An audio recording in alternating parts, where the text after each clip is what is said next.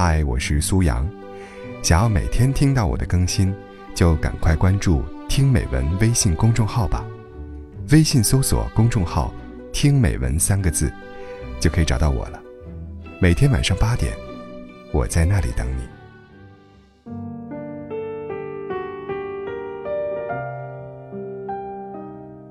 前段时间，小 S 过生日，大 S 给妹妹精心策划了生日会。亲朋好友加上闺蜜们悉数到场，唯独不见老公徐亚军的身影。当天夜里，宾客散尽，小 S 一个人坐在床边痛哭，并且微博直播。尽管之后删除了那条微博，但还是引发大家对于她婚姻的猜测。自从走出《康熙来了》，很长时间成为大家口中的待业妇女之后。他经常大半夜喝醉后，在微博自曝真心话。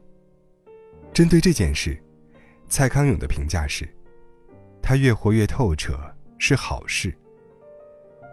哪个年过三十的女人，没有深夜痛哭的经历呢？只不过小 S 活开了，她不想再跟人表演表面的平和，她不需要在别人提到家暴问题时，立即强调自己没有，不需要在人前强调。婆婆对自己的好。她可以在节目中被吴奇隆反问：“你真的有被打过的时候？”停顿两秒说：“有被打过两次。”让我真正难忘的，其实是她在生日会上喊话大 S：“ 我知道婚姻很难，可我希望你们撑到最后。”小 S 曾经是对婚姻有足够梦幻想象的。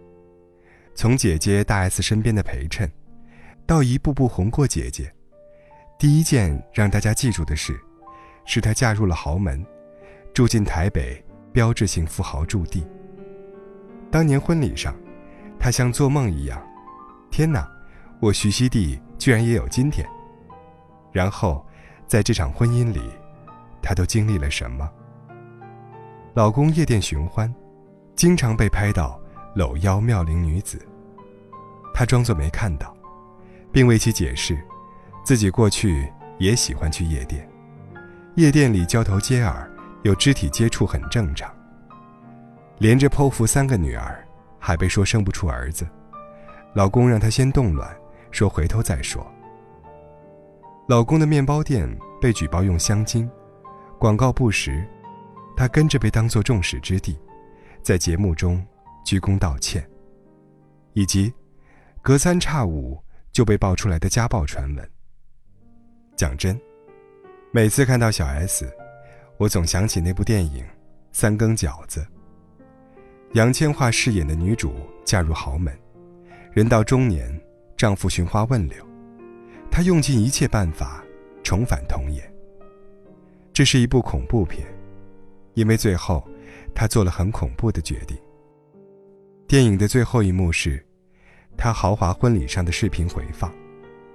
他那么快乐、天真，洋溢着人生新开始的梦幻，让人感伤。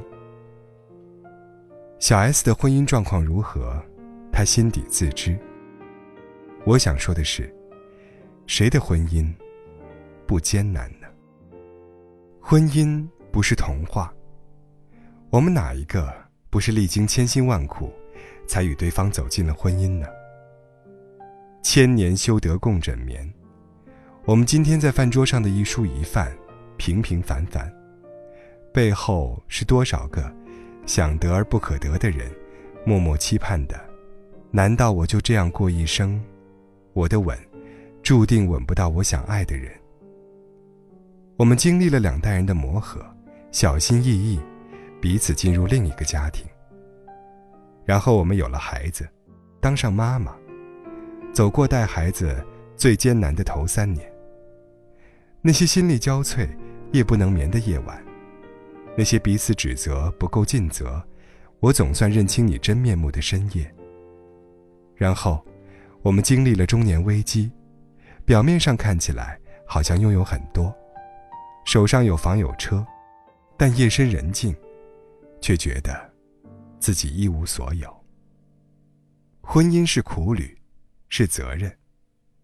责任是做你不想做，但必须要做的事情。连月有一次回答一个读者提问，说的特别有意思。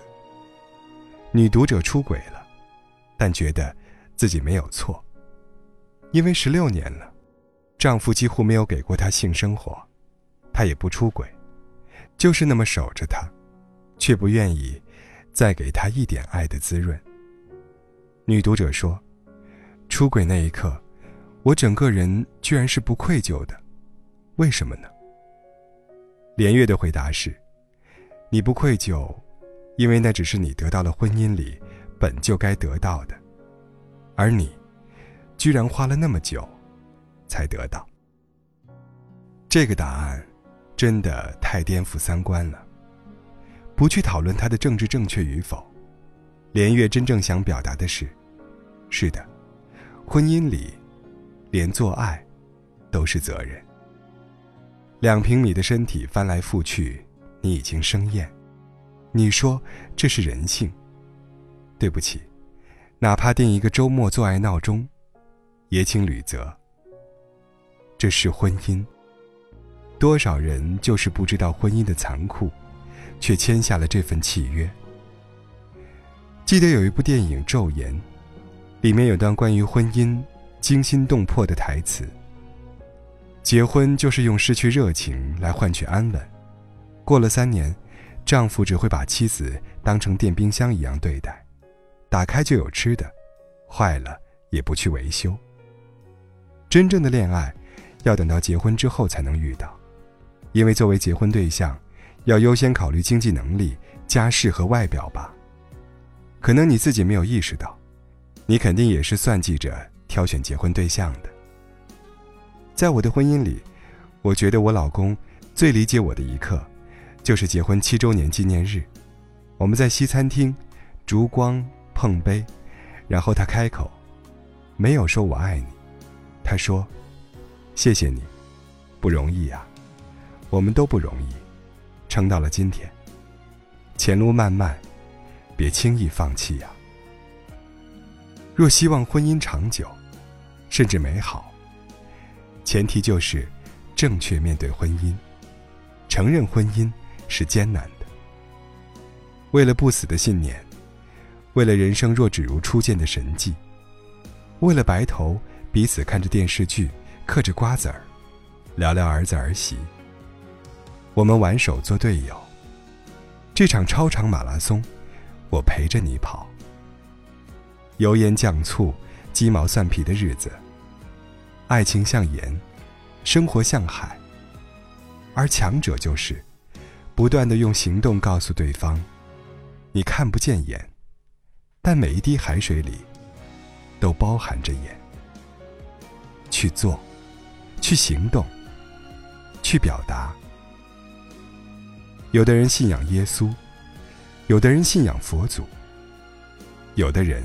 信仰科学，但我想告诉大家的是：不要轻易选择婚姻，除非婚姻是你的信仰。最好的祝福，不是王子公主从此生活在一起，而是小 S 说的那一句：“我知道婚姻很难，但我希望你们可以撑到最后。” 그대를 바라볼 때면 모든 게 멈추죠. 언제부턴지 나도 모르게였죠. 어느 날 꿈처럼 그대 다가와 내 맘을 흔들죠